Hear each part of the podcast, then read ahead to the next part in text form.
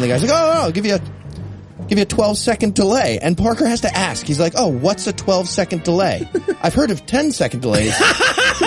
Yeah, it's like that, but bigger. This is like a 2-minute dialogue we have in this movie. It is. He's like, it's a delay of 12 seconds. I wanted him so badly to be like, what's a 12-second delay? And for the other guy to just be like...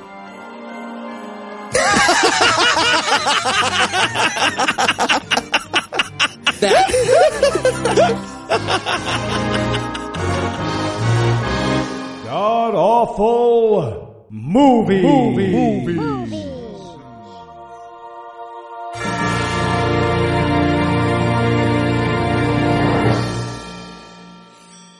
Welcome back to the Gamcast, where each week we sample another selection from Christian cinema because no billionaires want to hate fuck us. I'm your host, Noah Lusions, and sitting to my immediate left is my good friend Heath Enright. Heath, welcome back. Thanks. You know who's a great actor? Kirk Cameron. Underrated.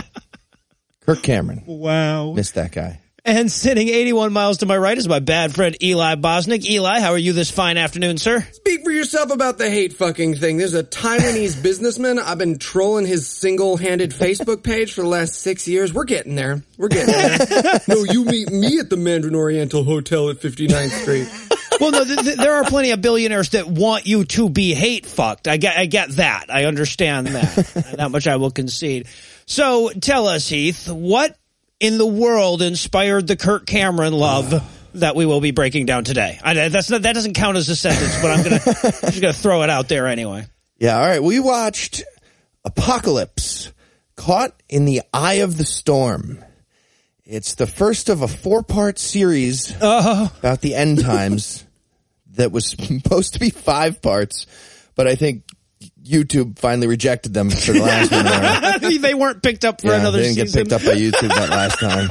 And this one is the story of the rapture and the following 7 days as told through a series of what I'm assuming were cutscenes from Cops and Unsolved Mysteries. Lovely. And Eli, I'm going to use the term movie here in its loosest possible sense, but how bad was this movie? Well, if you love stock footage, hate lenses that haven't been smeared in Vaseline, and want to prove once and for all that that 27-part video series you ordered from Joel Osteen wasn't a waste of money, you will love this movie. This movie is exactly equal parts Left Behind, The Atheist Delusion, Days of Our Lives, and Jim Bakker infomercial. Oh my God, it was fucking amazing. All right, 2-part question for you. Number one, was this the laziest film ever made? And as a follow-up, is this also the laziest film possible to make? Yeah, this is the easiest film to make where you don't have to yell world star while doing it. Yeah, this movie had 3 kids just to get more welfare benefits. So yes and yes. Wow. Our jokes were thematic. No, they weren't.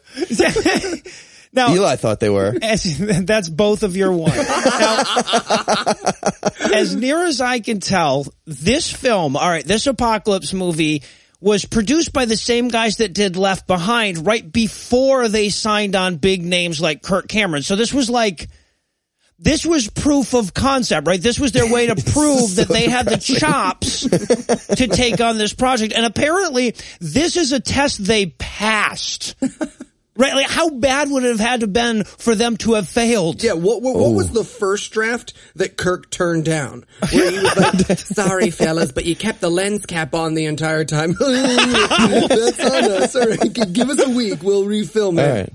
All right. We'll make the Apocalypse holiday special. It'll be great.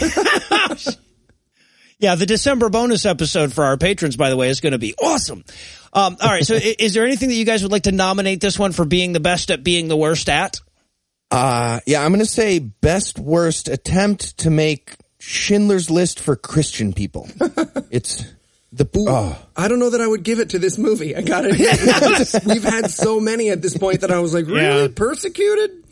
Can I go with best worst Canadians pretending to be American? Hello, this is the President of the United States. Sorry. And I just want to say I'm sorry to all the Mount Cops. that are gonna die here in beautiful Saskatoon or New York. Sorry. Saskatoon, sorry. I like that. Also, best worst distance between actors. There is no two-shot of this movie where the people are not inches away. There are gay men having sex right now that are physically further apart than most of the actors are in this film. Amazing. I see you have one more on your list as well. I do. Most insidious use of stock footage. I mean, look, we have watched a lot of Apocalypse movies, and usually they have the decency to show one or two clips of something real. A forest fire, maybe a world leader who we all recognize talking, but we don't know what he's saying, and then they sort of an aircraft carrier. Yeah, right. This movie uses all of its, like, bad stuff happening during the apocalypse of real footage from newsreels of real people suffering from not the pretend thing they're pretending it is. Well, right. Okay, so, like, it was bad when the movie we watched about Columbine used the Columbine stock footage, right? We took them to task for that. But at least they acknowledged the thing that actually caused the suffering. Right. They weren't like, and this is what happened when the high schoolers failed their math quiz. Yeah, right. Oh, and we should point out right up front, by the way, that that's about 75% of this movie, right? Is us watching other people's misery being reappropriated for their imaginary fairy tale. Also, with the entirely wrong caption. So it'll be very clearly Asian police beating up an Asian person, and it'll be like, Belgium. And I'm like, mm-mm. Not unless that's Little Tokyo in Belgium. Yeah, they even have countries that didn't exist at the time. We'll get there. We'll get there. I do want to throw out one best worst, which is the best worst inappropriate soundtrack. All right, so like very clearly they went into this movie with 10 songs, right? These are the songs we have, and they had to just match them to the most appropriate scenes. Because over and over again, the music could not fit less with what's going on in the scene, the mood of it, the lyrics of it. And they're also, all the lyrics are fucking hilarious. I don't think any of these songs could have fit into any scene in any movie. You couldn't, it wouldn't matter where you put them. Guys, you're saying that the proper soundtrack for Apocalypse Caught in the Eye of the Storm is not 20 best songs to marital rape your wife to? No. That was the alternative title to the soundtrack, I'm sure. All right, well, as Heath already alluded to, we got 3 more of these motherfuckers yet to review, which means we're going to have to pace ourselves, so we'll pause for a quick break, and when we come back, we'll break down all the stock footage and B-roll that is Apocalypse: Caught in the Eye of the Storm. Hey, folks, just a quick reminder that tickets for God Awful Movies Live in Chicago with Tom and Cecil from Cognitive Dissonance are still available and going fast. And we mean really fast. As of this recording today, Friday the 2nd, we've sold 100 tickets, and at the rate we're going, the remaining seats in the theater won't last long. Also, a quick side note, as of right now, we're sold out of VIP seating, which guarantees you front row tickets and an exclusive VIP-only dinner with us and the Cog Disc crew, but we are looking to adding more with the theater, and we'll let you know as soon as we do. But don't wait, our last show in New York sold out, and we expect this one to sell out as well, so grab your tickets while you can, and don't say we didn't warn you. Link for the tickets will be in the show notes for this episode or on the Facebook fan page, which, if you haven't liked already, is a great place to follow us, find extra content, and get early dibs on tickets and events like these. And now, back to the show. So, you are the ones who've been causing so much trouble in my new world order. Speak your names. I'm Noah Lusions. Yeah, hi, I'm Heath. Like the place. Is that marble? That's nice. Yeah, it is. Thank you. In the streets, they tell me that you say I am the Antichrist, right? Yeah. I saw your movie like 100 times for our show. My movie? Yeah. Mm-hmm. I trust us, man, this is as awkward for us as it is for you. We were atheists before all of this, and we used to do this movie review show, so we've seen the apocalypse like 6, 7 times now. 8, actually. You're forgetting that Chinese one we did. Oh, Chinese apocalypse. Yeah. Oh, God, that was awful. Mm-hmm. Silence! Look, if you know so much about me, then you know that you must join or die. Stop that. How are you doing that? am God, and I shall not be disrespected this way. Yeah. Yeah, geez, this is getting boring. Can we just move on? Gods, take them away. Oh, no, sure hope we don't get executed, only for everyone to change their minds at the last second. Yeah, what kind of setup you got there? Abandoned church? Horse trailer? Is this mixed? Okay, get out of here. Wait. What happened to your third guy? I heard there were three of you. Oh, yeah. He died from a locust lion ladyface thing. Oh. Yeah. Sorry to hear that. Yeah. Yeah, we think he was trying to fuck it. Oh. Maybe. Yeah, I mean, he died doing what he loved. It's okay. Good point. That's your one.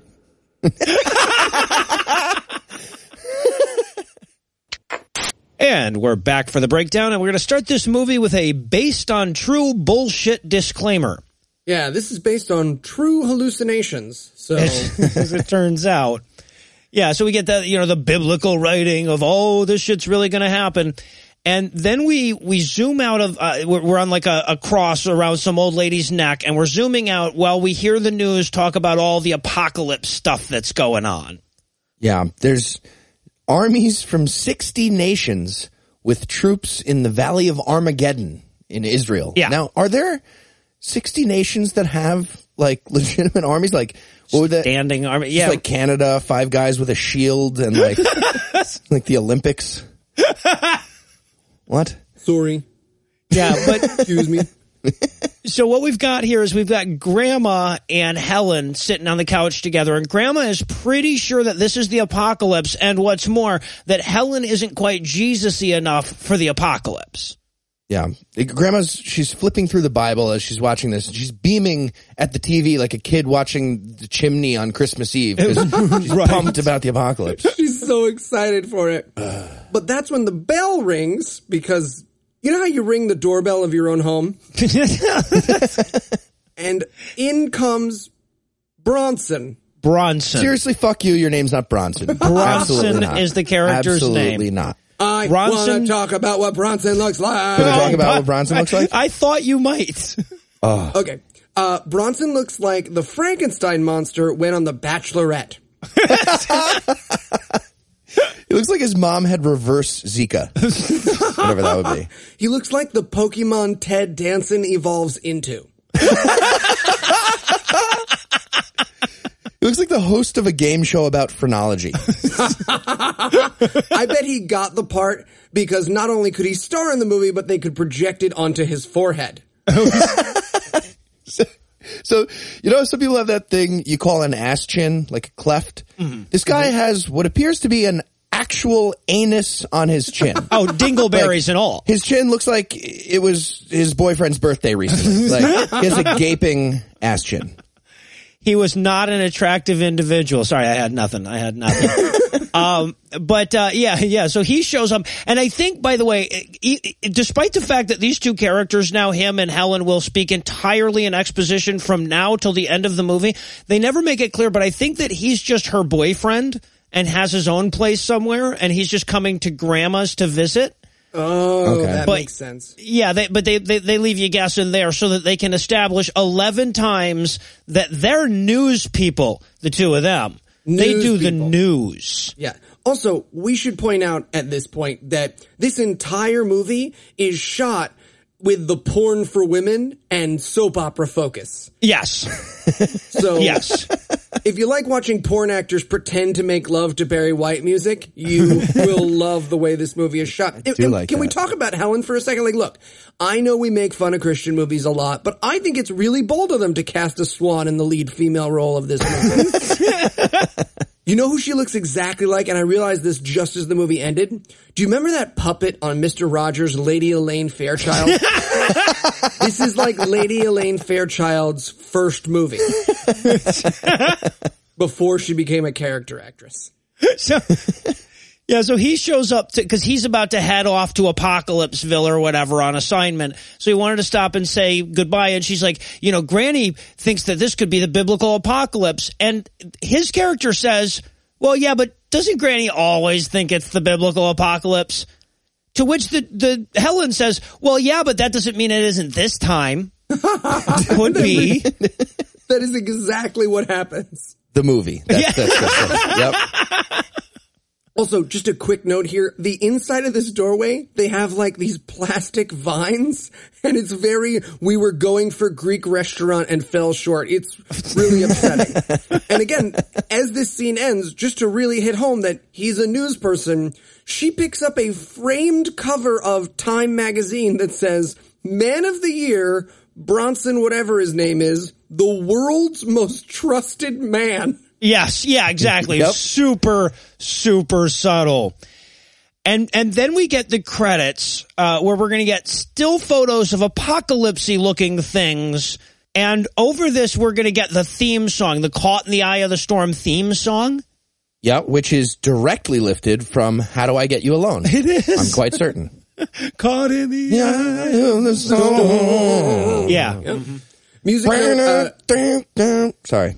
Which makes me feel better because my music known here was this music video has people fucking in an ocean. And then, sorry, I'm too busy riding a motorcycle with my mullet blowing in the wind to enjoy this montage.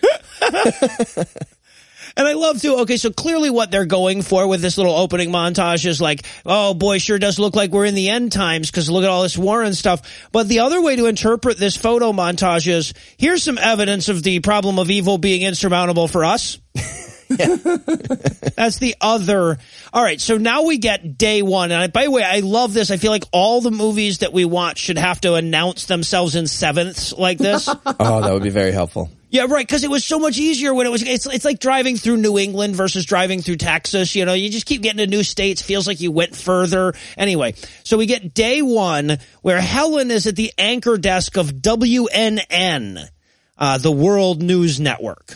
And I know that this is actually accurate that they do multi-camera shots on the news, but they do it so clumsily because yes. They have a guy just throw his hand in front of the camera, like telling her that it was a fucking strike. And she turns like she's about to do her one-woman show. Like, if she had just been like, right. Oh, hello, didn't notice you there. Growing up sure was crazy in Canada, I mean America. Yeah. Yep. She switches to the other camera like she's doing La Tigra all of a sudden. Yeah. She shouldn't even talk.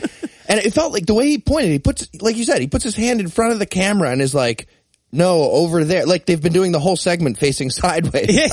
I wanted to see the actual news feed. She Michelle Bachmann did. And also, and this is going to be a recurring theme for this character, she is the Chicken Little of newscasting, right? And will remain so throughout. Every time we see her on the news, she's like, yeah, this is probably going to be a nuclear war or something. We don't have evidence of that. I'm just kind of extrapolating from current events. Probably we're all going to get nuked and die.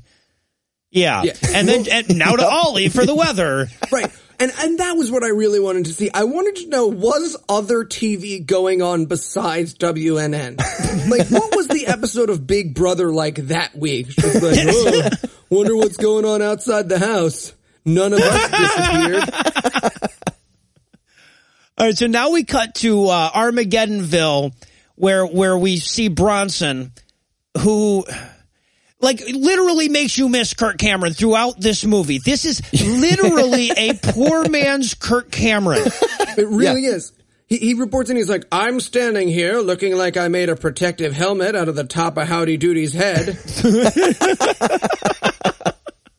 And then what he's explaining the apocalypse situation militarily to the general of the Israeli army. Yes, uh-huh. Yeah, that's his role here. I heard Brian Williams did that too, so I guess. Well, there is that. NBC anchor / commander-in-chief of Israel, yeah. Can we talk about the commander of the Israeli army? Look, there is only one possible outcome here, and that is that we talk about the commander of the Israeli army. Yes, please. Please talk about goddamn bad accent that you would get snickered at in a community theater over Corey Feldman for a minute. Yeah. It's Moishi Alazar is his name. So they obviously found the brownest person they knew. And they were like, hey man, you can do an Israeli accent, right? And he was like, totally. Nope. Bro, it's me. An Israeli person. This is he's doing a ninja act. Like, if he had been studying for Splinter in Teenage Mutant Ninja Turtles 2, and then they were shooting on the same lot, and they were like, can we borrow your dark guy? And they were like, sure. I'd be like, oh, I get this performance. Right. But he was like, you like Mexican ninja, Greek ninja, communist ninja? I can do whatever. I'll mix it up. But never mind. I'll just mix it up between sentences. It's fine. Oh, Jesus. And we come back to him several times, and it's always such a delight. So, yeah, so, but they're in the tent where the, you know, because you know how the general, who is the acting commander of the army, generally stops and explains to the reporters exactly what he's doing. Well, we're in one of those situations. And he explains to Bronson that Jews are not a people who can hope for a better day. We live as one and we die as one. And I just wrote, please, just have him hiss. I mean, don't go halfway. Have him pull a tiny bag of gold out from his shirt and wink at another Jew. Don't. No half measures. Chalking his horns like bull cues or whatever. So now we get Bronson's live report, right? He has to go out of the tent and do a live report from Explosionville. And basically his entire report is, well, all we can do now is hope that this isn't the apocalypse and that the world doesn't end in the next few hours, but odds are pretty slim. Yeah. He also has this incredible moment where he goes, so far, nobody has used non-conventional weapons. And I was like, what? Like bananas or a mop filled with poison? What are you waiting for, bro? Right. One guy with a catapult is one of these 60 armies. I'm picturing like a Spy versus Spy cartoon or something like that. Cloud manipulation? What do you mean by that? Also, to reiterate, there's 60 countries, and he's explaining it like it's a 60-way war. Yes! Again, like the Olympics, like they're all fighting each other all at the same time. And then we cut to this announcement from the president, and it starts sane, but it's fucking amazing. He's like, we will defend the right of Israel to exist. An eye for an eye. as like nuclear policy. Eye for an eye. Yeah. We're going with Hammurabi's mutually assured blindness policy of nuclear weapons. Lovely. But he also mentions that the only person who could save the day is Joe McAntichrist, the president of the European Union. Oh, whose name is no more ridiculous than Joe McAntichrist. No, yeah, right. President Macaroni Noodle or whatever. Macalusso? Yeah, that's him. Oh. Yeah, exactly. And by the way, the Antichrist is never white in these movies, is he? Nope. Yeah. No. Always a slight shade of orange. Yeah, this one in particular looks like molasses-flavored Phil Hartman, I thought. Ooh. I said, looks like he's about to tell you the kid stays in the picture. All right, so now we go back to the anchor desk where Helen, sees him off, and then they're done, so he can cut to the producer back there producing. And I swear, he should have just been waving his arms with, film reels in both hands or something like that. It was fun. But they now that they're off the air, she wants them to patch her back through to her husband or boyfriend or whatever that's in the shit. In the Valley of Armageddon. There's so many moments on and off the news that are so unprofessional between these two. Like, it cuts back to her and she's like, great, Bronson, can't wait for you to come home. Love and kisses. Now, on to New York. Like, constantly. So she's just using the fucking news communication FaceTime software. Exactly. Like, how's Armageddon? Great. Can we talk about us for a minute? Can we get into this? Do you think my friends are bitches? You think my friends are bitches? No, I mean, I love that you have your own friends. I also love, too, in this conversation, there's like the exact same explosion behind him on the green screen over and over again. And by the way, Bronson, every time we see him, will be in front of a green screen. Mm-hmm. Right. And not even well. And almost always an explosion. And there's a very clear explosion that happens behind him, which we see from her perspective. We see what she sees. And she goes, what is that? And he's like, oh, fucking White Snake's performing next door. What do you think is happening? People are dropping bombs. And she gets, pissy about it. She's, mad she that he didn't do No You Hang Up during the firebombing. Right. And I guess that's all of day one. That's everything we needed to know. So now we're on to day two, complete with more news footage. And we start this one off after we clearly established that the apocalypse is still going on, that there is a brand new everywhere at once news station that just happened to come online today. It's on the TV, it's on the internet, and all the billboards. Yeah, what? And that The electronic billboard, that's just a big TV. Those were invented a long time ago. There's no coincidence here. Yeah, and also, by the way, because they show this, like, this report about this live everywhere news station or whatever, and they show it all over the world, but it's all in English. Yeah, everywhere in the world? Yeah. I said this English-speaking news anchor without subtitles probably not doing a ton in Hong Kong. Well, they got some English, but they, yeah, right. Well, yeah, exactly. But they go to places that are very distinctly not English. Yeah. They go to France at one point. Like, those assholes aren't going to speak English. Nobody speaks English in Hong Kong, I said. So, that's where Soho is, right? That's where it comes from. Tweeted at him. That's where it comes from. So we cut back to the production room or whatever, where Helen comes in all worried about Bronson because he's been in the middle of the Armageddon all night or whatever. Right, and we get this really subtle moment here where one of the, like, tech people turns around and goes, "Don't worry, Bronson will be fine. Me and my whole church will be have been praying about him." And that's basically everyone's cue to go around and say whether or not they're going to get raptured in the next scene. Yeah, like, exactly. Well, I raped a child. Yeah, right, right, yeah. Exactly. So, and then, of course, they get to notice that Bronson is going live again, which means that the fact that we switched days was completely pointless. We didn't have to do any of that. But he's on now to tell us that Tel Aviv has been exploded with poisonous poison. The way this – they cut to Israeli ninja guy. And the way this guy describes this chemical cloud is, he's like, there is a deadly cloud that does not care if you are a baby. This cloud only wants to kill innocent people and finish the job that Hitler started. Literally says that. So badly for an alt-right cloud to just be like, Hashtag lols. So, yeah, he tells us about this evil cloud of gas that can't be reasoned with and can't be bargained with, and tells us that it's Hitler gas. Just like Hitler. Well, except it kills Muslims, too, like I just said earlier. Whatever. It's really bad. It's a bad cloud.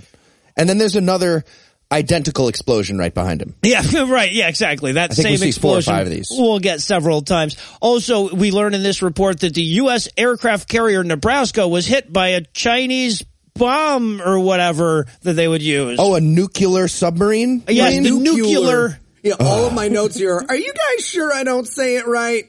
Seems like I say it right according to this movie. We also learn here, it's just a tiny thing, we learn that 3 million troops have gathered in 100 square miles. Are they having a fucking pitched battle? What? 30,000 people per square mile. It's fucking military Woodstock. What? Tanks loaded up like clown cars of little people. It's pandemonium. What? I just love that visual. It's like, okay, everybody, we had to do 60 different colors because we're all from different countries. So if you got like you light mauve or dark mauve, get your shit together, South Burundi.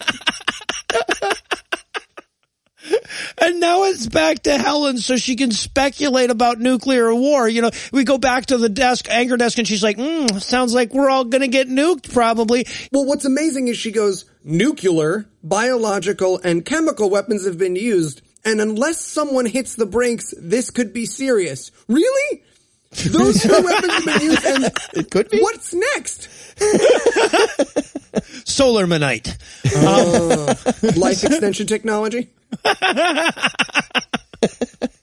So yeah, so they go to Dr. Horn, who's going to be the nuclear expert, and I love her first question to Dr. Horn. The most relevant question that she can think to ask the nuclear scientists is, how many nuclear weapons are there? I just want to point out, Dr. Horn looks like a giant toddler melted Jim Gaffigan action figure with a magnifying glass. Yeah. And he looks and sounds... yeah, just like the opposite of a nuclear scientist. He's supposed to be like the UCLA expert on this. Whatever you're imagining, that's what he looks and sounds like. The opposite of that.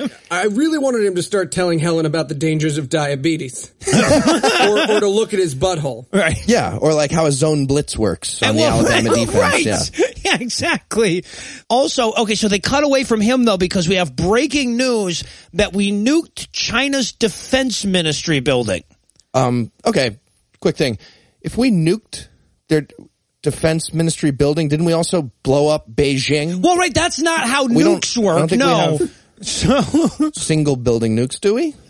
We probably do on drones. Yeah, and we're about to give those to Trump. Wouldn't be surprised at all. Yeah, yeah.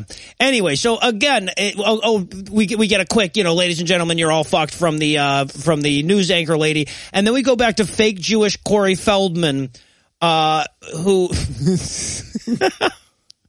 he says when they realize that nuclear weapons are on the way, he says, "You know what to do, Simpson's fist." And I wrote, "God, I hope they're breaking out gay sex stuff quick before they die. I hope that's what that means." That's what I wrote. Hey, always a good idea to do some light fisting when you're in conflict. If everyone's about to die, I would make a very similar suggestion. I'm just saying, I get what Master Splinter's going for here. I get what Moyle Splinter is going for. Then we get a speech from the POTUS for a second. Yeah, not also, live. Who also can't say nuclear correctly. No. Sorry.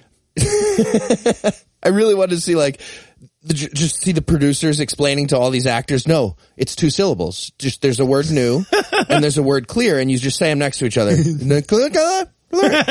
Shit. Clear new. Got it. Yeah, and I love, too, that the announcement from the president is, well, since we're all going to die, they're all going to die anyway, because, fuck those assholes. So we sent so many nukes, we can't even count them all. He even says that. We've sent countless nukes. Really? Wouldn't you know I would figure you would know the number of nuclear weapons you just launched against a fucking bunch, a bunch of nukes. You sent them out. I'm the president. December 2nd, 2016. It is very possible the president would send out a bunch of nukes at this point. Yeah, he'd just shoot them out bigly. So many, the best. Bigly shot of nukes. That's happening. Yep. Yeah, so then we cut from that back to the news lady who's like, "You're all the fucked." And now back to Duck Dynasty. Yeah, right. And little detail, she says the way the bad guy warheads work, they're constructed so that we can't see them until seconds before they hit. So everybody's fucked. Back to you, Steve. Yeah, and right. How do we know they're coming then? What? They told us. They called us. Oh, you just rate. You just rate. I'm the only person in Hong Kong who speaks English. That's your one. That's your four. Right, exactly. That's your. He gets one per race. So we're not counting the outtake that we're going to probably put in. Whatever. All right, so now it's time for the rapture. We cut to another news guy out newsing when his cameraman gets raptured. Now, I don't think we can give you an idea how bad the acting is without just letting you hear the acting for this scene. So, Morgan, if you don't mind, a little cut in right here. Charlie, this is impossible. This is just impossible. I just can't believe it. I don't know what to say. My cameraman, Charles Tappas, he's just disappeared right in front of me. I don't understand it. People all around me seem to have been vaporized or something. So that is what we're dealing with throughout this film. So stupid. And by the way, when he disappears, the camera just gently floats to the ground, right? He doesn't he disappears a little bit at a time. Yeah. Well, we should point out a couple of things. This is by far the best rapture we've seen. This is our third rapture or fourth?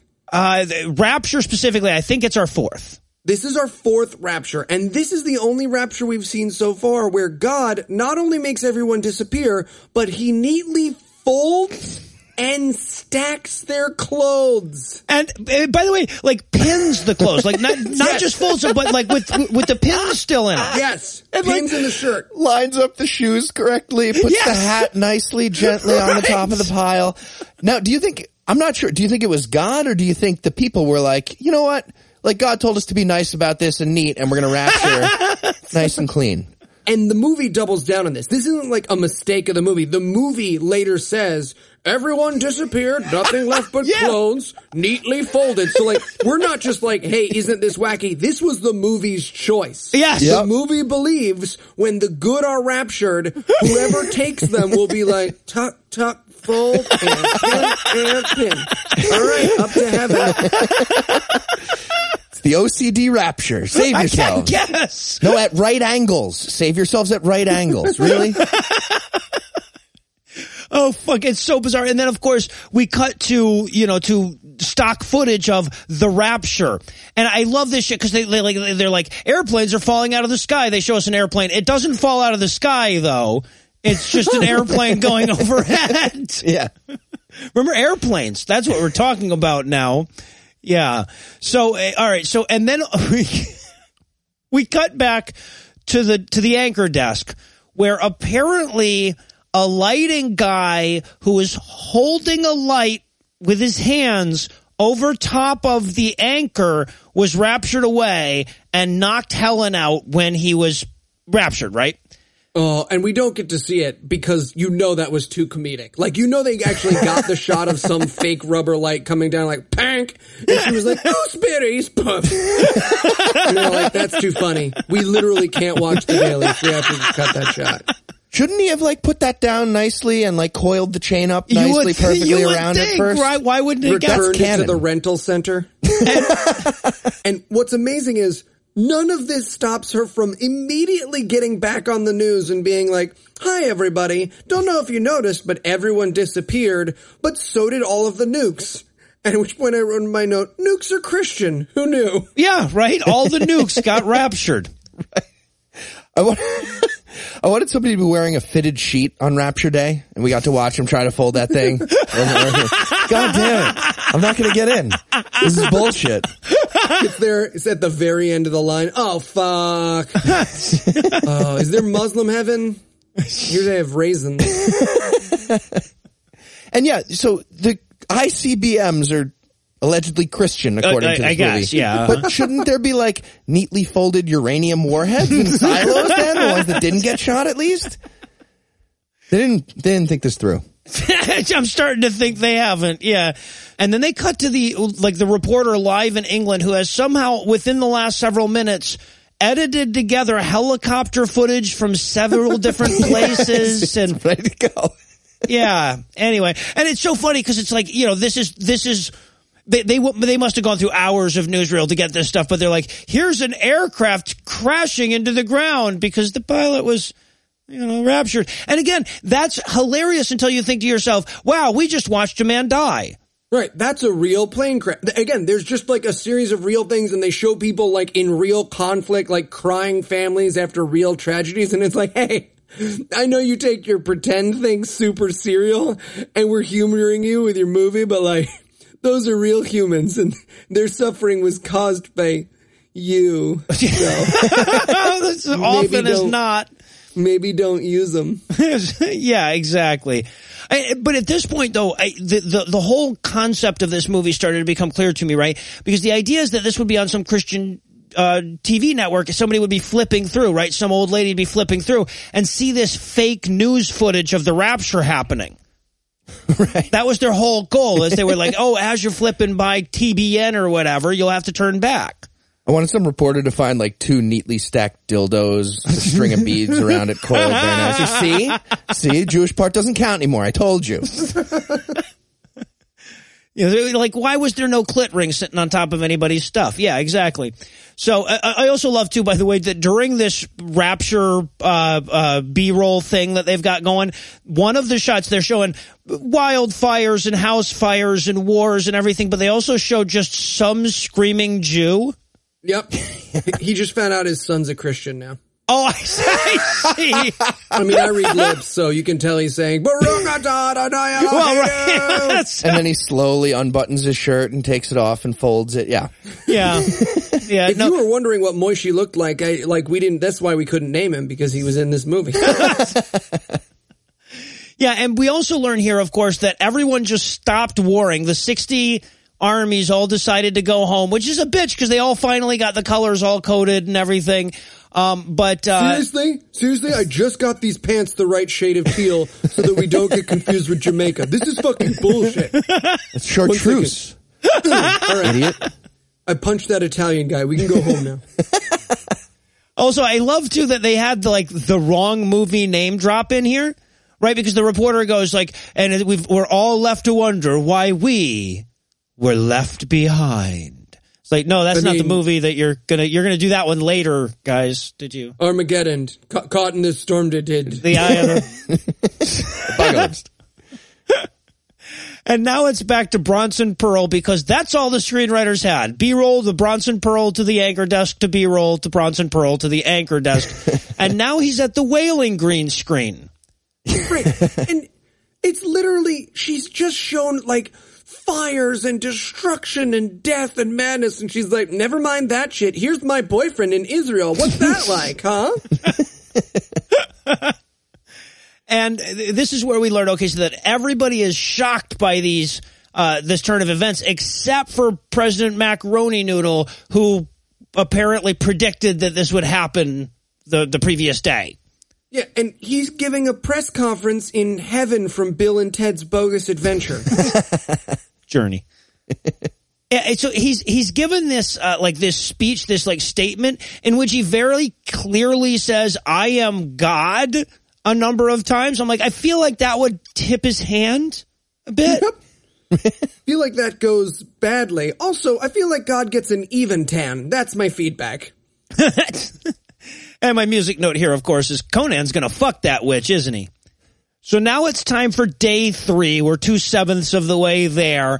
And we cut to a guy reading a Bible in a dark office. Not dark because that's like what they were going for cinematically, but because they didn't realize you could light from three different places, and in fact should light from three different places.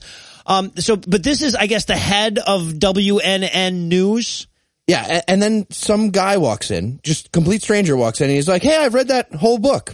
Because the WNN guy has the Bible. Like, I read the whole book. I'm not going to help you. I'm not going to spoil it or whatever. And I was like, okay, this is a weird conversation. What's happening? And he calls for security, and security's evil now. So now we know this is the bad guy. This is like Macalusso's minion. Yeah. Something like that. This is Lynn Parker, and Lynn Parker looks like Steve Buscemi's handsome brother got cast as an Anne Rice extra. He literally has prosthetic demon ears. That can't possibly be really the sides of his head, can it? No. No way. There's no way a human being made it to adulthood without killing himself with ears like that. Oh, no. Yeah. This is like an elf of John Malkovich, yeah. Yeah, exactly. So he's here to apparently to tell the head of WNN that he'll be taking over their news network now.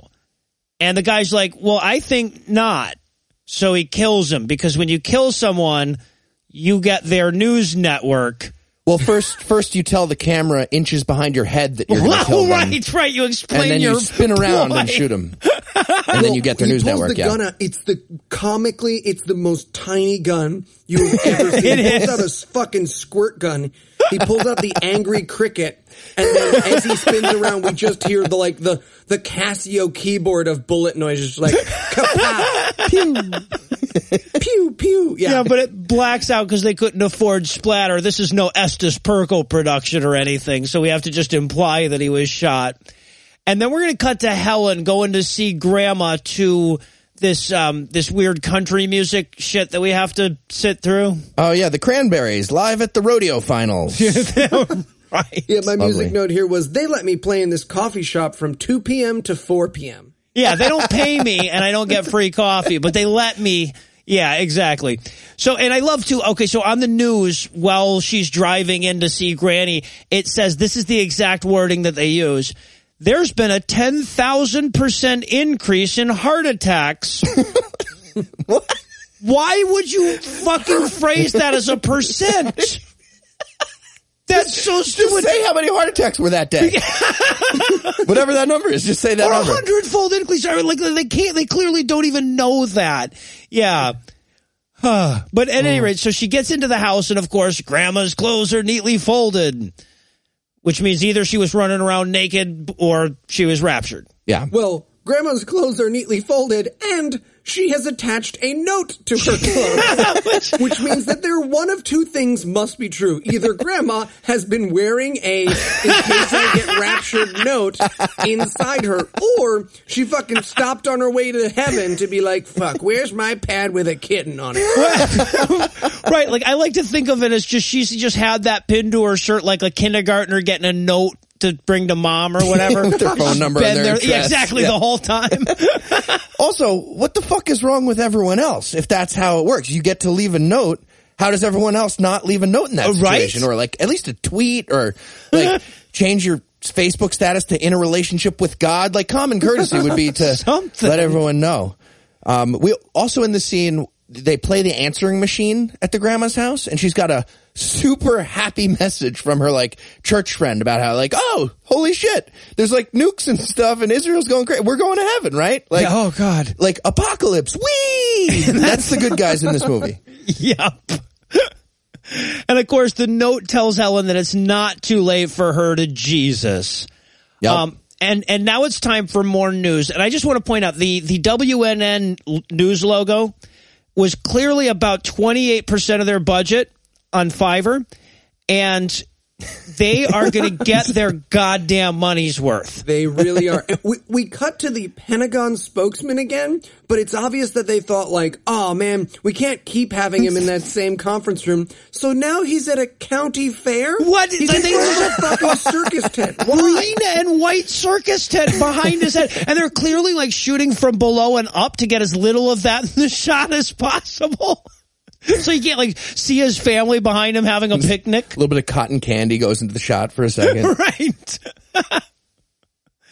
Yeah, exactly. And so we get this like quick montage of all the various people who can't believe that all the nuclear bombs disappeared, including, you know, General Moishi and General Mike Pence with a mustache and the Jordanian guy, the fucking Swedish Jordanian guy with the communist accent. Wait, so yeah, he had a solid communist accent. So Muslims are getting raptured too? Is that? I thought whatever. Yeah, well, but they make it very clear like that everyone's thanking their own religion, but wink, wink, only the Christians were actually right. And meanwhile, we cut back to Helen's grandma's house where she's just rooting through her, I guess, in case of rapture, hope chest. Yeah, it's like a lockbox. For some reason, Grandma felt like she needed to secure her Jim Bakker tapes.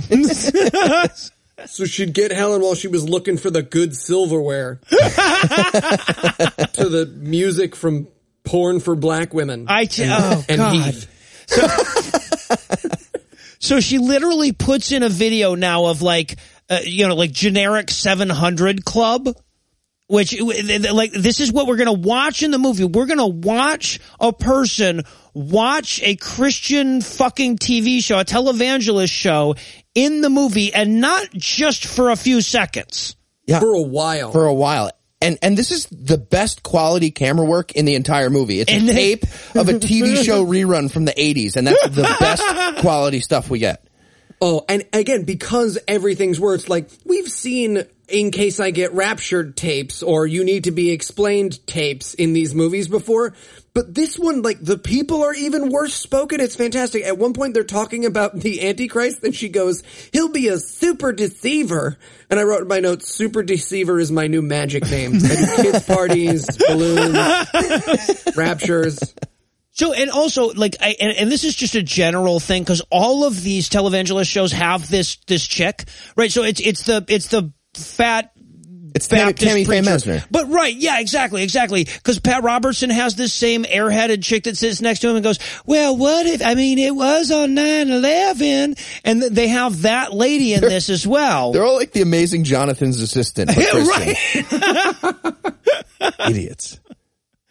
And let's talk about the content of what's being said here too, because what the preacher is saying basically is, well, you'll know shit's really going to hell if we find ourselves in the middle of world peace, right?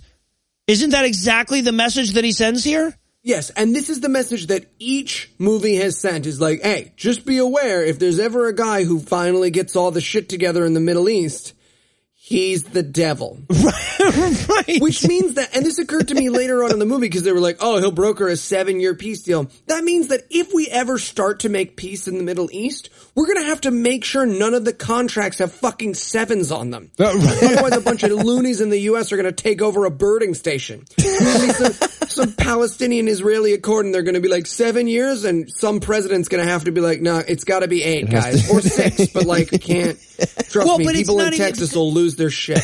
Because if it's 6 years, they're going to say, well, the biblical year back then, when the, or something like that. They'll figure it out. Yeah, exactly. If pi is 3, divisible. 7 is 6. It's fucking close enough. Yeah. Right, yeah, exactly. And but just generally, the moral of the story here, don't get fooled by world peace. That's so fucking dangerous. Exactly. Yeah, right, exactly. And also, by the way, like, even if you want to stay within their silly little mythos, like, if Satan can get a 7-year peace accord, he is so ahead of Jesus. Really How is. Many lepers would you have to cure?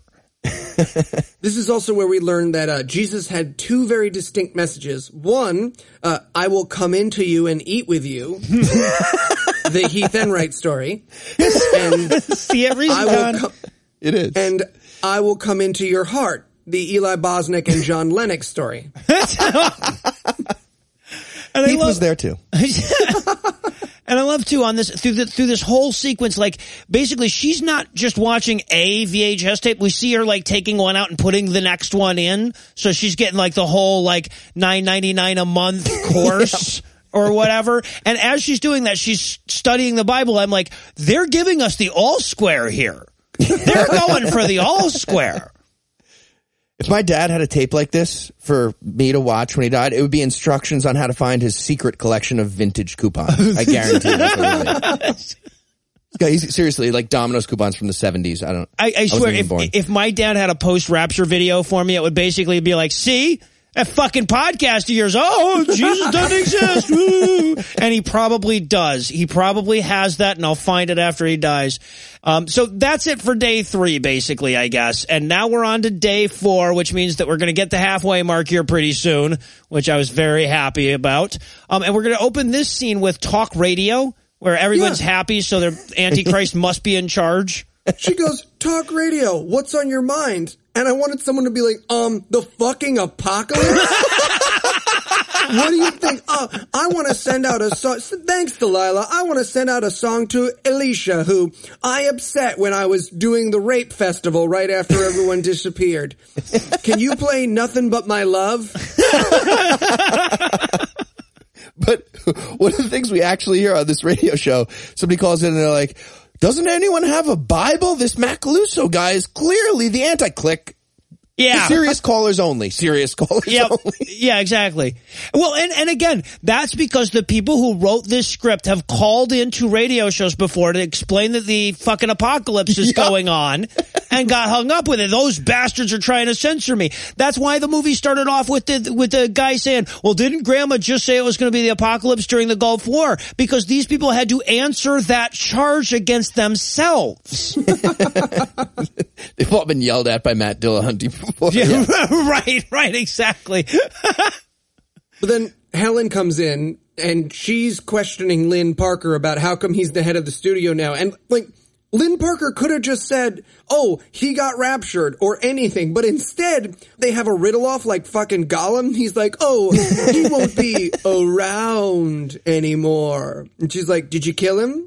I didn't not kill him. Yeah.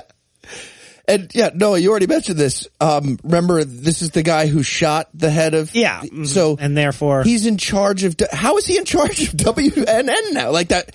He just walked onto the set with a dead body, like, yeah, boss got shot in the face or something, so...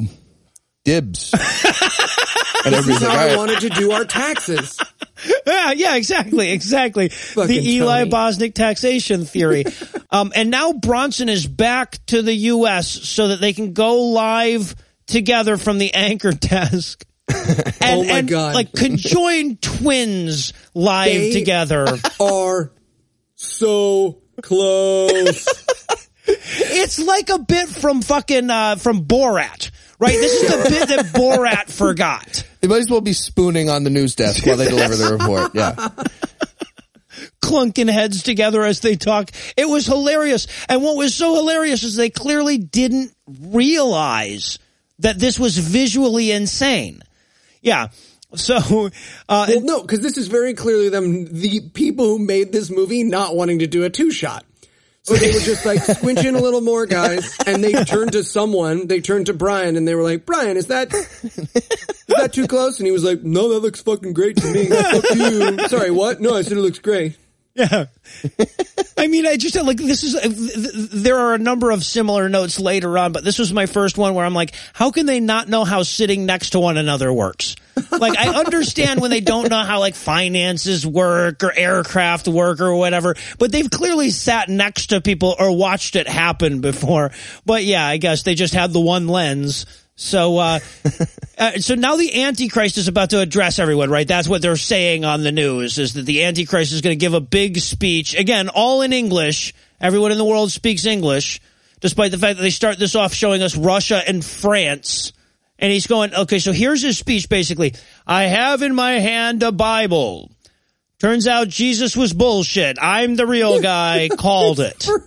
His opening thing is, this book is really great, but it is also very confusing. Fuck Jesus. Is this going to read well? Like, even if it's true, this is probably not the best way. Sorry, let me start over. Asian women have sideways vaginas. Nope. Sorry, that's on me. Dude. Third take. This isn't live. Oh, this is live. That's your six. Oh. So how many does he get? We just count? No, yeah, no, there's no consequences. We just name numbers, apparently. No, I just want to know those for the edit later. So also, by the way, you can tell he's super evil because he says at one point, like, this is the next step in our evolution. You know, so yeah, peace, there's also that. The bad guy, yeah. And yeah, small thing here. You mentioned they're broadcasting all over the world to definitely not English speaking places. They also they show us this is Prague, Czechoslovakia, yeah, which split up 5 years before the movie was made. Just get like a map, and later they will very badly not get a map when they claim they're getting a map. We'll get to it. Yeah, right. Yeah, exactly. I think I know where we're going with that one. There's also two amazing shots. They definitely at one point are trying to find like crowds that aren't rioting, so they find what could not more clearly be music festivals. Yep. So we get a bunch of shots of like 1992 Noah listening to Bonnaroo, but they've just photoshopped in President Macaroni and Cheese. Yeah, exactly.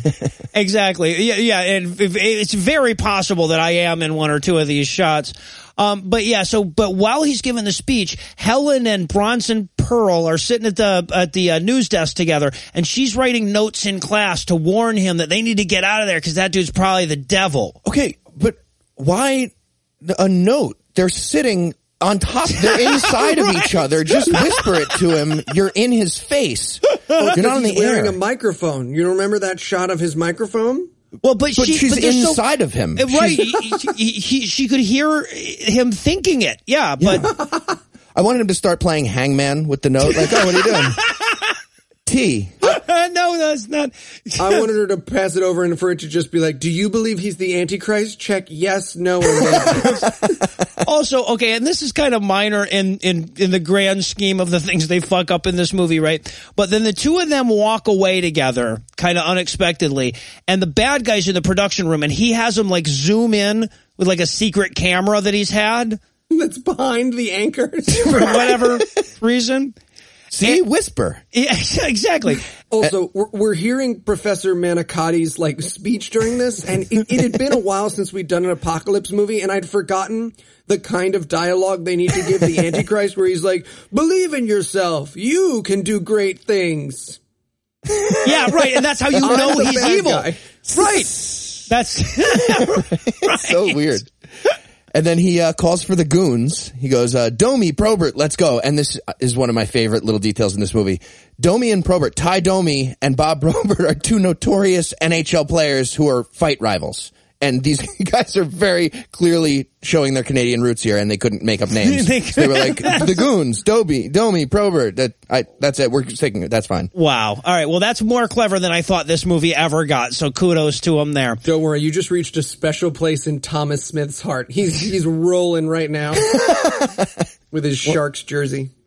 This glad to power mullet from the late 90s that hockey players had anyway. So I don't know if Thomas had that haircut, but everybody in this movie did. Yeah, right, exactly. All right, so now we get Bronson and Helen arriving at her house where she can convince, because Bronson, of course, just thinks the Antichrist is swell, which has apparently been the only conversation they've had this entire drive home. So she's like, no, he's clearly the Antichrist. He's like, can you prove it? She's like, well, what about these Jim Bakker VHS tapes that I have? We are reporters. This is evidence. Oh. Yep. I'd rather let you see for yourself on tape 476 that my grandmother bought for just $9.99. Right. I wanted a phone number to start bouncing beneath them. I'm really surprised it didn't. I'm surprised that the movie didn't end with you can get your own copy of these tapes for and by the way, we watched this again, like a full minute plus of this, and this is not a different segment of this show within the show, right? We're watching again a minute that we saw earlier when she put these tapes in. They watch the thing. Bronson's still skeptical, and Helen's pissed at him. She's like, well, if Pat Robertson isn't proof enough, then fuck you. You're being ignorant. You can't be convinced. And Bronson's response, he goes, yeah, well, my dad was into Jesus, but he's dead now. Standard atheist rebuttal, of course. They're so dismissive. Because he's dead. Right. And there's also this incredible moment. So now we reckon they're arguing this out, and we see that they're being filmed. Yes, being watched by the bad guys outside who have a camera in her home. As she explains to him that according to the encyclopedia, because the Antichrist was supposed to come from the Roman Empire, like they admit that, but this is a new apologetic I'd never heard. According to the encyclopedia, the UN is identical to the Roman Empire of biblical times. And I'm sorry, I don't know much about history. Was America in the Roman Empire and Japan? Actually, she said the EU, which is slightly less ridiculous. Maybe. Is it? Slightly. I think it's almost as ridiculous, or equally in some sense. Like Northern Africa, the Middle East, not part of the European Union. Scotland. Yeah, stuff north of the Rhine is in the European Union. So yeah, it's an insane fucking thing to say. But she's going like, yes, but the Roman Empire is the European Union. Obviously, that's what God meant. He was fairly clear about that in the hallucinations. So yeah, basically that the sentence was just barely cohesive enough to be wrong. Anyway, it'd be even more wrong with Britain soon. Well, you're right. Idiot. But Bronson still isn't buying this shit. He's done with her silly rapture nonsense. And Bronson's two firing shots are, you're going right off the deep end and I'm not going with you. And essentially, tell your God to say it to my face. Yeah. So we're actually doing this? We're reading the Bible to decide if a magical demon is the leader of Europe? Helen's like, yes, yeah. We're doing that. And that I wanted a montage where they like eat Chinese food with chopsticks just out of the box. Just staring at each other, yeah. Bronson spills a little on the Bible. They got to get a different one. It's not the King James. They have to get a different one. So no. Yeah, I guess with Bronson's soul hanging precipitously in the balance here, we'll pause for another break. But before we do, let me give Act 3 the hard sell here. Can they coax another 35 minutes out of this movie with nothing but stock footage? Will this movie contain a black person? What have I done to deserve this fate? Find out the answers to these questions and more when we return for the mind-bogglingly boring conclusion of Apocalypse: Caught in the Eye of the Storm. My lord, we the angels are ready to begin the rapture. Excellent. On your word, my lord. Yes, just one thing. When you steal away all the true believers... Yes, my lord? Could you make sure you fold their clothes? What? Fold their clothes? Yeah, you know, nice and neat, nothing crazy, just like standard clothing folds. God, I'm a warrior angel. I don't know how to fold clothes, like you... Really? Like you're saying. Like... The nice thing with the shirts where they square them off, like at Macy's? Nope, no idea. Just a warrior angel, made of fire. You know, I could turn some people to salt. No, this is really about the clothes folding thing. We have to have someone up here that can fold clothes, right? What about Kevin? He, went to Earth and worked at the Gap for a summer, right? Oh, that's right, he did. Summon Kevin at once. Sure, no problem. Kevin? Angel Kevin? Someone call my name? Need some clothes folded? 'Cause I can tuck a shirt like a drag queen on prom night. There he is. Hi, Kevin. Ugh, don't hi me. Gross. I think you'll be perfect. Are we rapturing any napkins? 'Cause I can make that swan thing. Let's pull it through. Helen's grandma, you must come with me. It is I, the angel Gabriel. Oh, Gabriel, at long last. I am ready to ascend to heaven.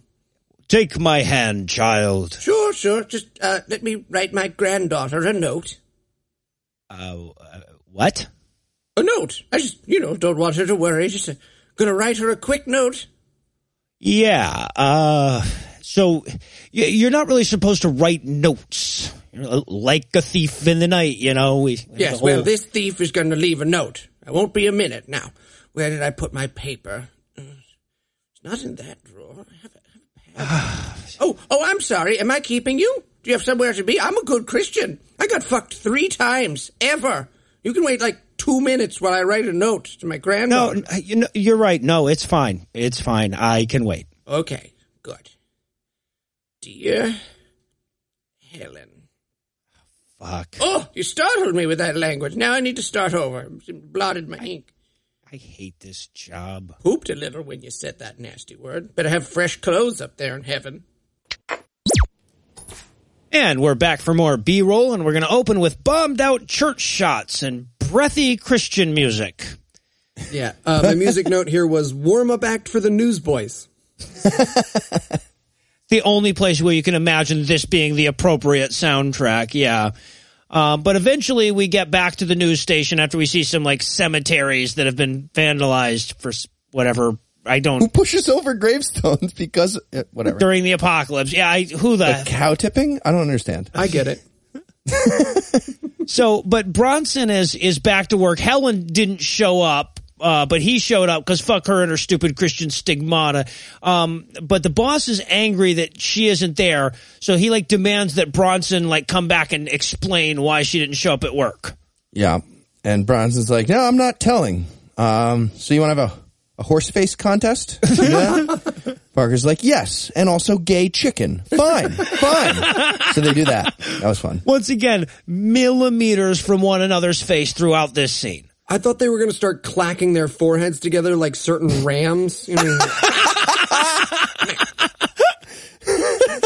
love it. My note here, by the way, is Bronson is angry talking. That's his angry talking face. There's also this amazing moment after their little tense standoff with their butt chins. You're going to fucking dock each other on the chin. And he goes, look, we're going to bring peace to the world. Who has a problem with that? And then Bronson says, said the spider to the fly, which is how I'm going to respond to everything I don't like for the rest of my life. And also, so if this guy had said, I'm going to help trap the world in a web of evil, that would have been innocuous at this point? So, what are we... Yeah, but again, the conceit of this movie and of this religion on which it is based is that if anyone seems to be getting close to world peace, fuck that guy, right? So we have to just go in there with that assumption that if anybody's oh, we've achieved world peace, we've got to be bad guy. How long? How many exactly years will that be?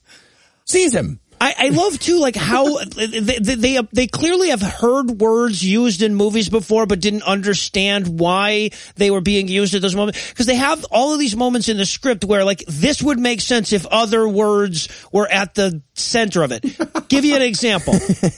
He says, he's if anyone wants to stand between us and world peace, we'll have to eliminate them. To which Bronson says, eliminate? Don't beat around the bush here. What do you mean? I'm I feel eliminate really does say it all. That is very clearly murder that person. The torn out page of I was very clear. Kill. I mean, kill.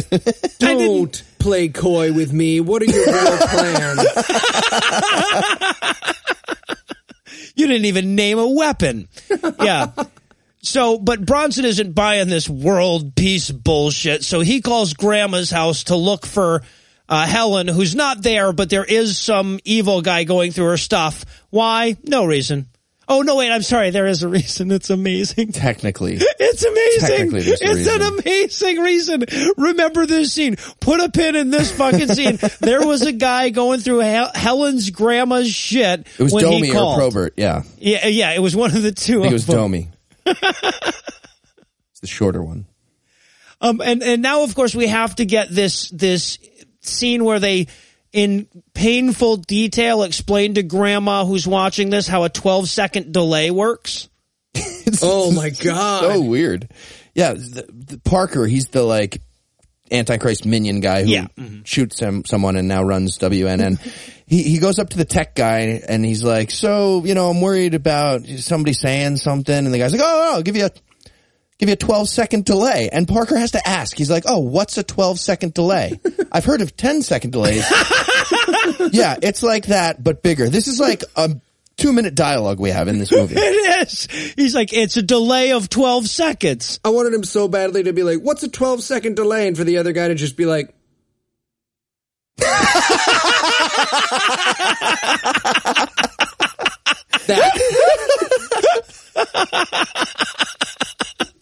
And scene. Oh, shit. This is also where we cut to the totally real rabbi and priest talking about how fantastic macaroni and cheese is. And the rabbi, the priest is sort of doing his thing, but the guy playing the rabbi is leaning on the banister in the craziest... The only way, if you watched... the Ben Stein movie, the way that Jewish guy was just always lounging in that way, I think it's genetic. Like, that might be the new Tay Sachs, is like our lower ribs don't work. That's your 9. He's about to start singing Come to Me Melancholy Baby.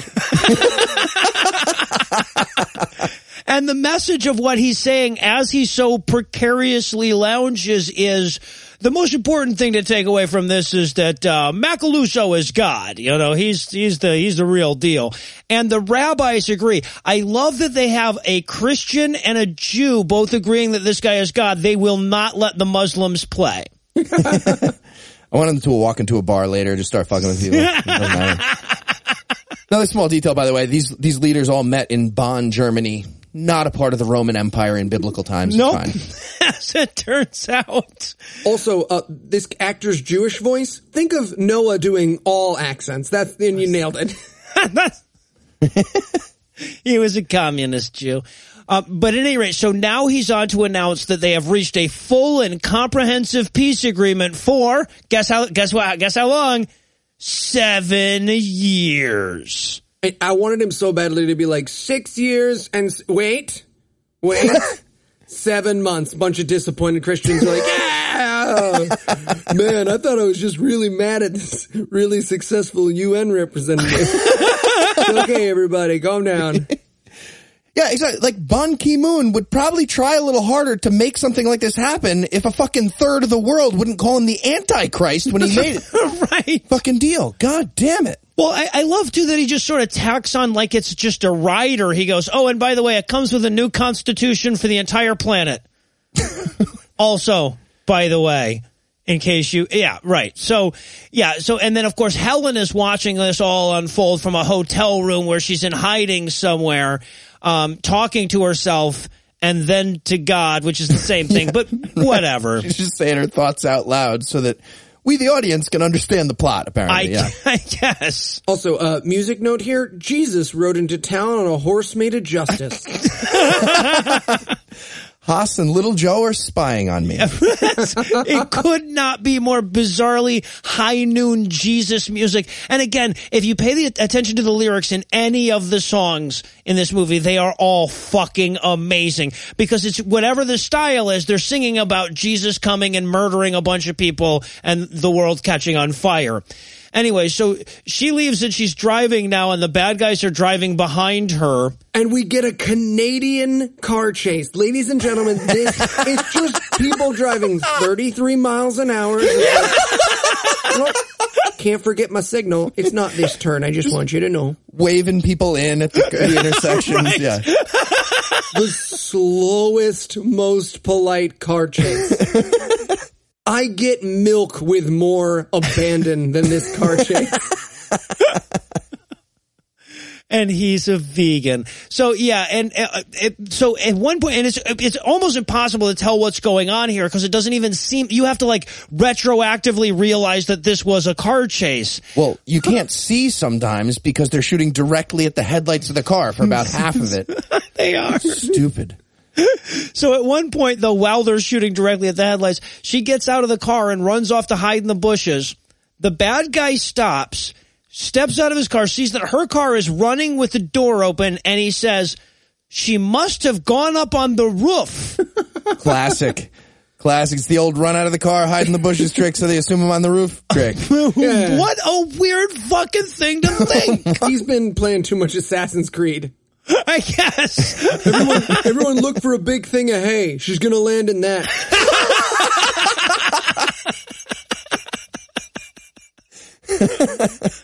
So anyway, so we leave her in peril or whatever, running away.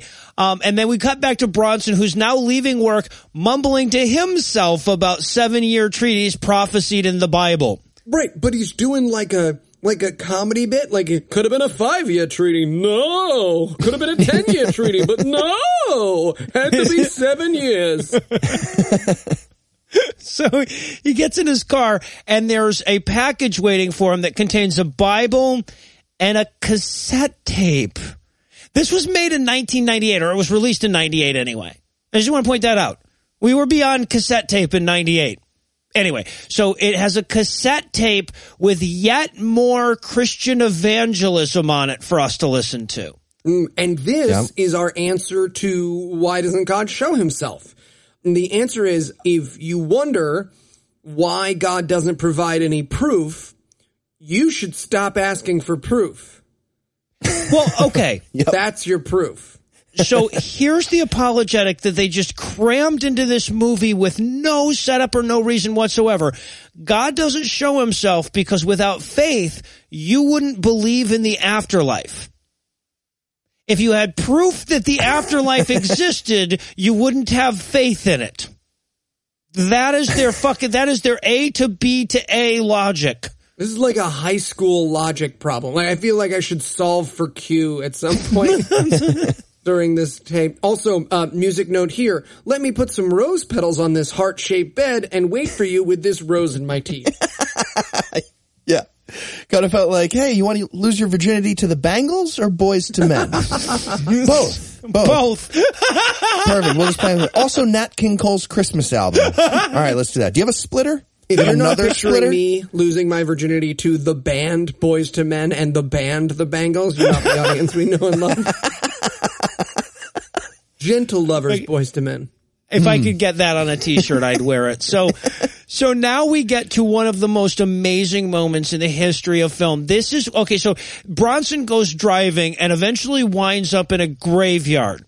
He's going to talk to his father's gravestone, because you know how atheists like to talk to dead people. Anyway, so he's going to go and talk to his father's gravestone about how his dad could be Christian even when the evidence all suggested that he's wrong.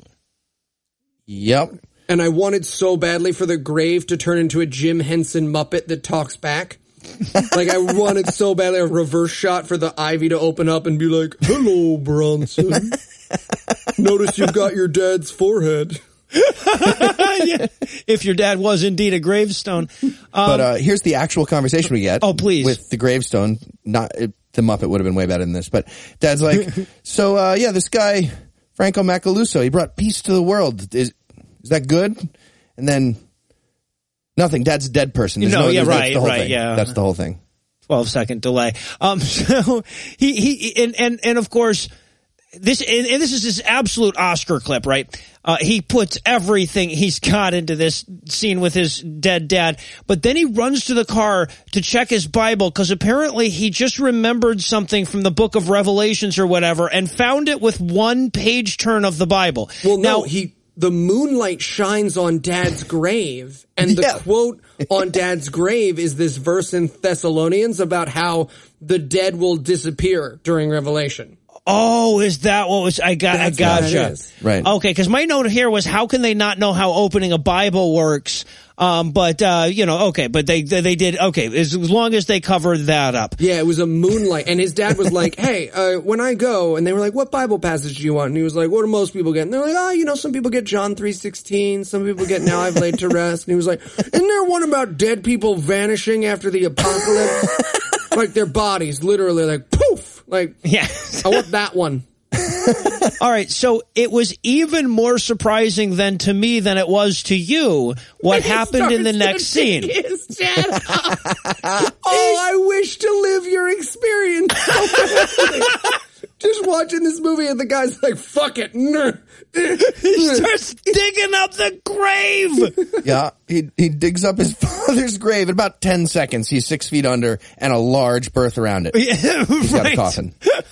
Oh, and Crazy Billionaire Money remake of this movie, exact same movie, but he opens up the coffin and the body's in there and he's just like, ah. Oh, fuck. I don't know how I'm going to explain this to anybody. Just a note that says, I murdered several people. Yeah. That's why I'm still here.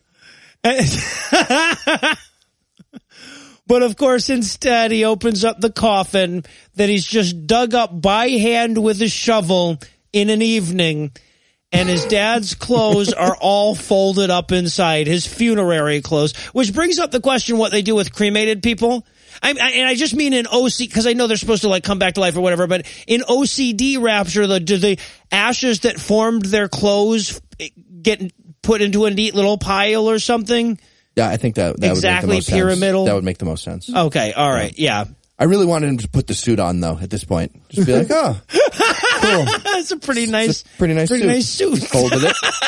Seems dry cleaned. It's cleaned and pressed. Yeah. Ooh, college days. I'm going to do some Norman Bates stuff later. Yeah, so, and of course, Dad's Bible was also there, and he opens the Bible and discovers that it says the same thing in that passage as his Bible, which seems to surprise him for some reason. And now it's day 6. We're getting there. We're almost done. And, of course, we're back at the goddamn news set because that's the only set that they had. An evil guy is telling one of the techs to, like, oh, splice this other footage in or whatever to make it look like people like Macedonia better than they do or whatever. Yeah. And his goons have Helen under arrest. Now, I don't think that of a news network can have people arrested. Yet, I mean, well, Trump's getting there. Don't get me wrong. Bannon's on board with that. I'm just saying. Also, did she fuck up the roof trick? Like, she's like, wait, don't go on the roof. Fuck, you're right here. I'm right here. They were waiting around that pile of hay. That's exactly what it was. So, yeah, but we did not see the part where this happened, right? She is just all of a sudden now captured. Again, this pays off in the most amazing possible way, but she just shows up and we're just, oh, she's now captured. I see. And this is where they talk so that he can monologue about the plot and how secretly evil macaroni salad really is. Oh, my God. And then, okay, we cut to macaroni salad, like, giving a speech. And his speech is like, you have snitches among you. And the crowd, we like get a quick cut of the crowd, which includes Santa for some reason, like, rah, rah. He's pretty pissed. And the news reaction, this is the exact quote, every reaction is the same. Down with the haters. That's what they actually say, the haters. The haters. They will use this term throughout the rest of the film to denote the people who don't like the Antichrist. Yeah, and then they cut to this fucking interview, this man on the street interview where everyone's just like running by, and one guy, this is how they set the scene up, one guy stops, like he's gonna say, fuck her right in the pussy, and she sort of looks at him, and he goes like, and she goes like, oh, what do you think, sir? And he starts to be like, oh, well, I don't like the Christians, and then it pivots, and there's another woman next to him, So we're supposed to believe this running crowd just stopped and they were like, all right, everyone line up for your interview. Which, this unasked, unprovoked interview. And she says, we're all gods, gotta kill the haters. Yeah. Well, yeah, right. Okay, so, and that's the important thing that we have to point out here is that when the Antichrist is making his speech, he starts off by saying, guess what, guys? You all have magic powers. Hooray. And I'm going to teach you how to use all those magic powers just as soon as we kill all the Christians. And everyone is on board. The actual quote from the lady at the very end, she goes, whatever it takes, we got to get rid of those haters that stand in our way. Yeah, that's, wow. Reason Rally in a nutshell. That's the message. That's what that girl sang about. Yeah, exactly, exactly. So now we get more news footage of non-Christians being persecuted with voices over top saying, look at all the Christians being persecuted.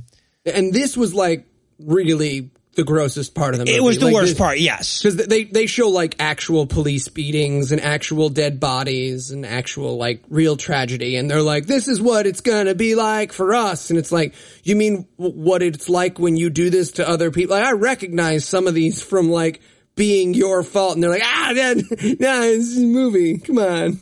Yeah. And also it's got, again, because everything has crazy inappropriate music. And this has sort of like a, whatever, like three people dancing in a field together, kind of a feel to it, while we're watching actual footage of people being beaten to death in the streets and shit.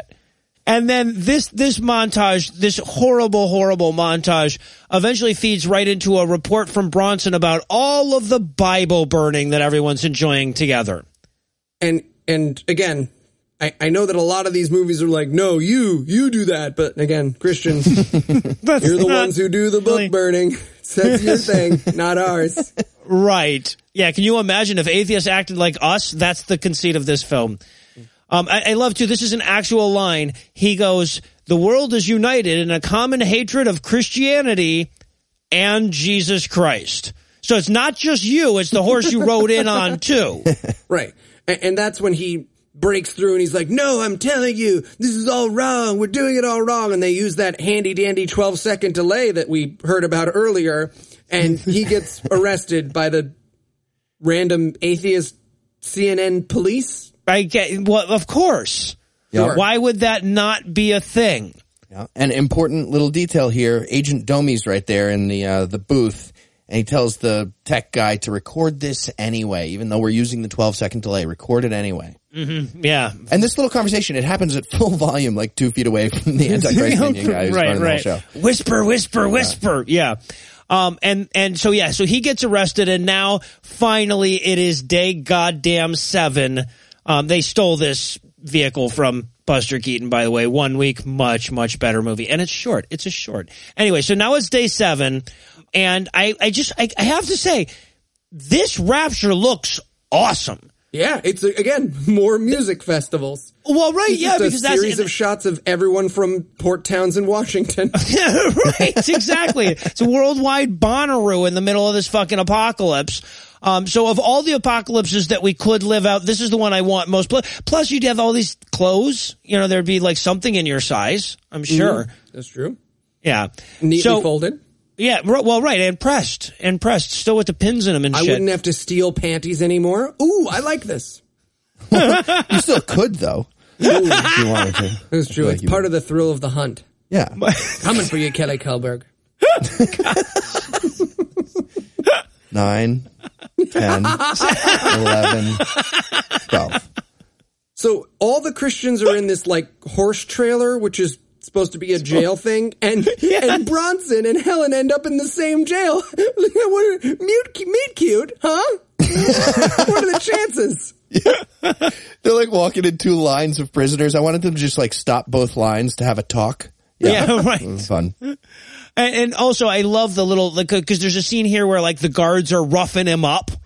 You know, and it's like such obvious Jesus parallels to where the one guy says at one point, he's like, and I swear this is the goddamn line. He says, I hereby dub you king of the haters.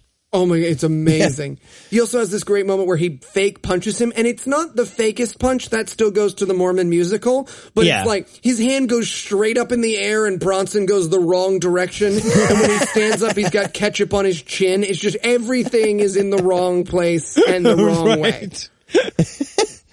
And Helen's like, you remember when you said my friends were bitches? Let's get back into that. If we're in the same Holocaust truck, horse, van, train thing, we're going to talk about this.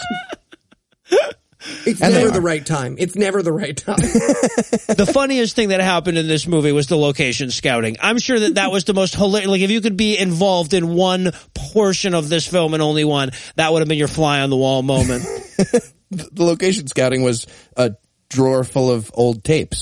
So, and this is where we learn that Bronson's going to be publicly executed on TV. That everyone's watching, and I feel like that's a little bit of a shift. Like, don't get me wrong, I think I'd be into the whole music festival thing, but I think when they were like, all right, next up we're gonna kill Bill Maher on national television, I'd be like, well, that's weird. And the thing is okay, they didn't let him go live with the stuff that he said, right? Because, like, he made the public declaration of, oh, no, this guy's the Antichrist and Jesus, Jesus, Jesus. But they cut him off. So nobody knows that. So now they're just killing this reporter that everyone knows for a reason they don't know. Anyway, so they announced that this is a day of love complete with an execution, and that's everyone's pretty stoked.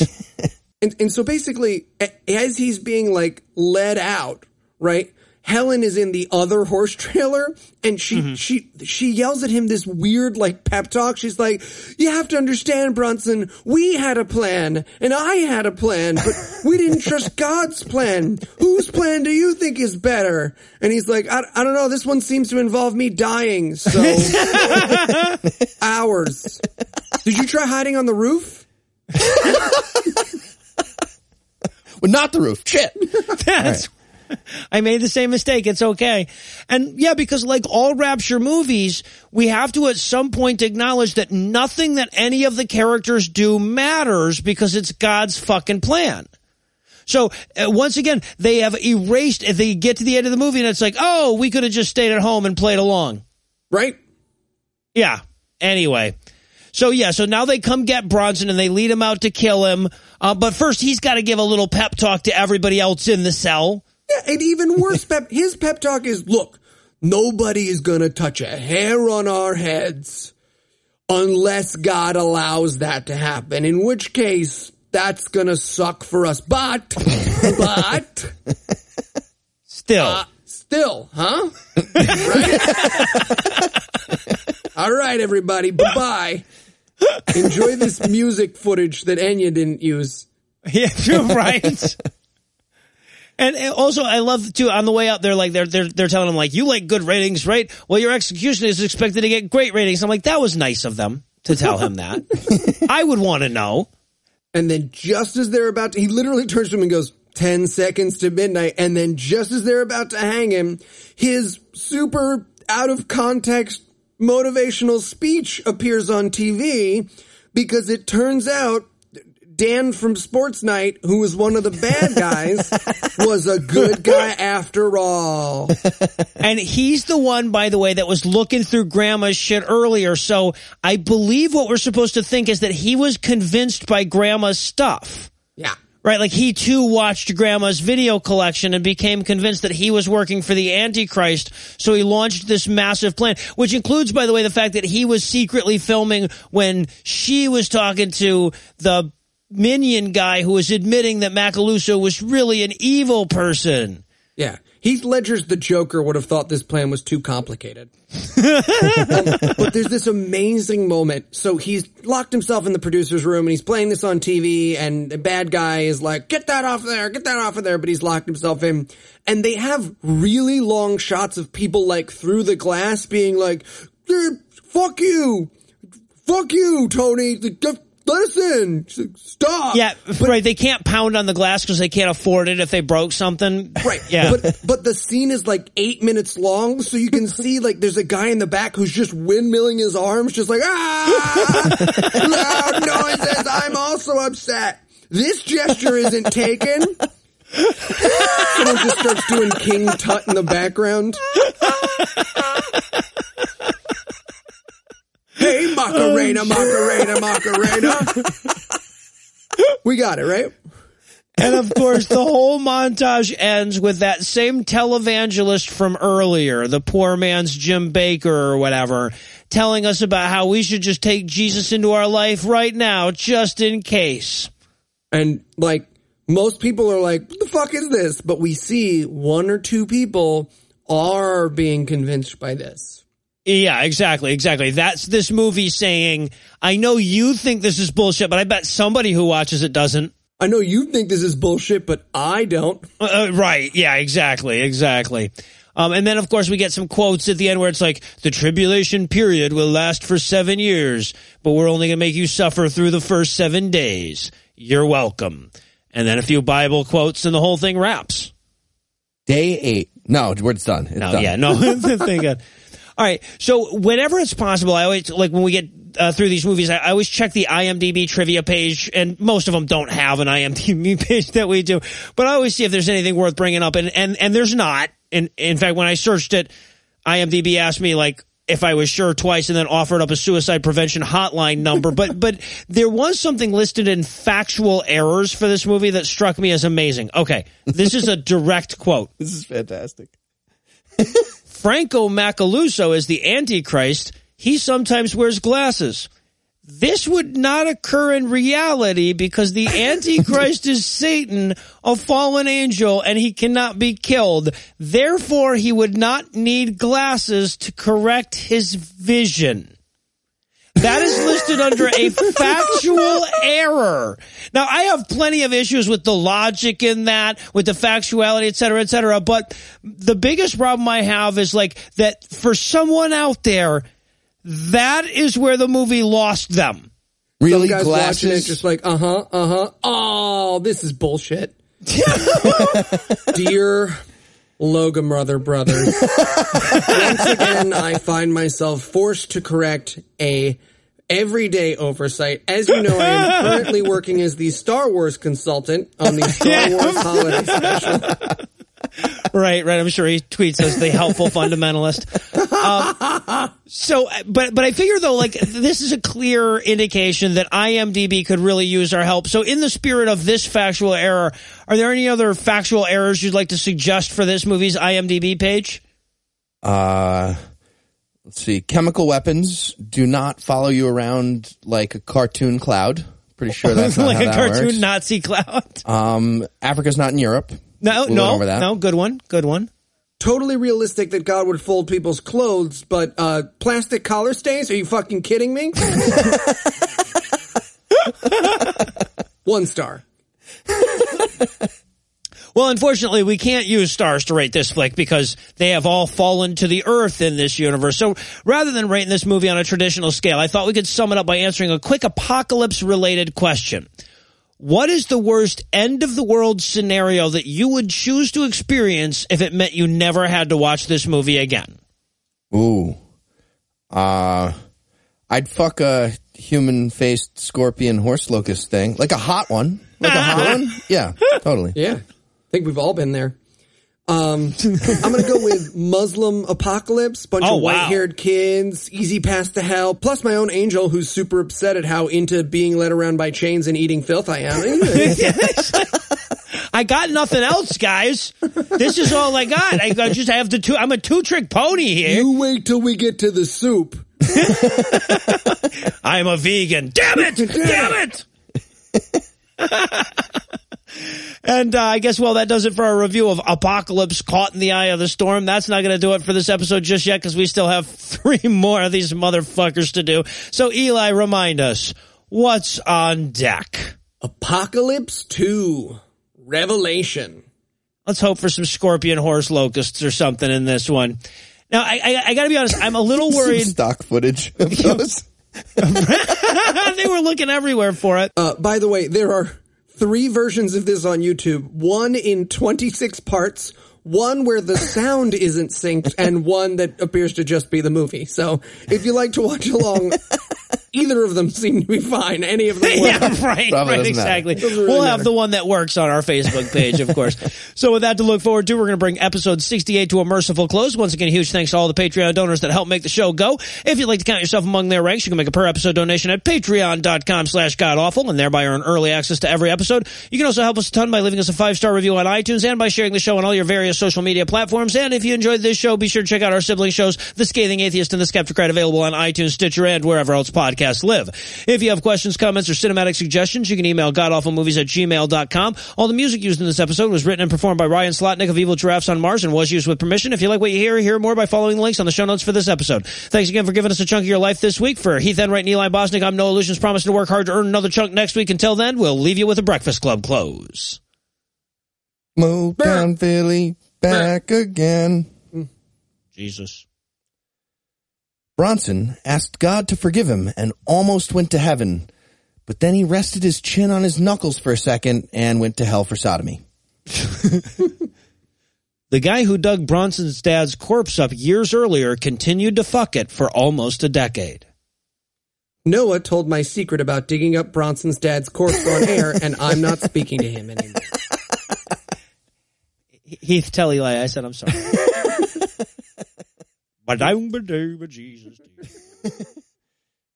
was a more dramatic reading than anything that we got in this movie. That's true.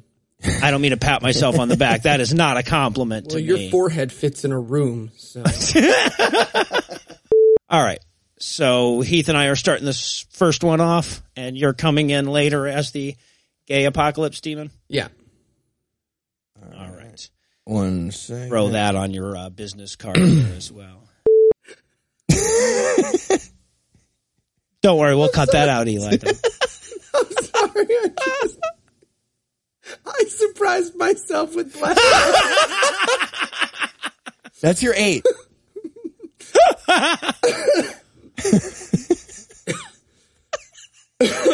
in it to win it. All right, so I'm going to start over at the beginning of the next scene. Okay. The preceding podcast was a production of Puzzle in a Thunderstorm, LLC, copyright 2016, all rights reserved.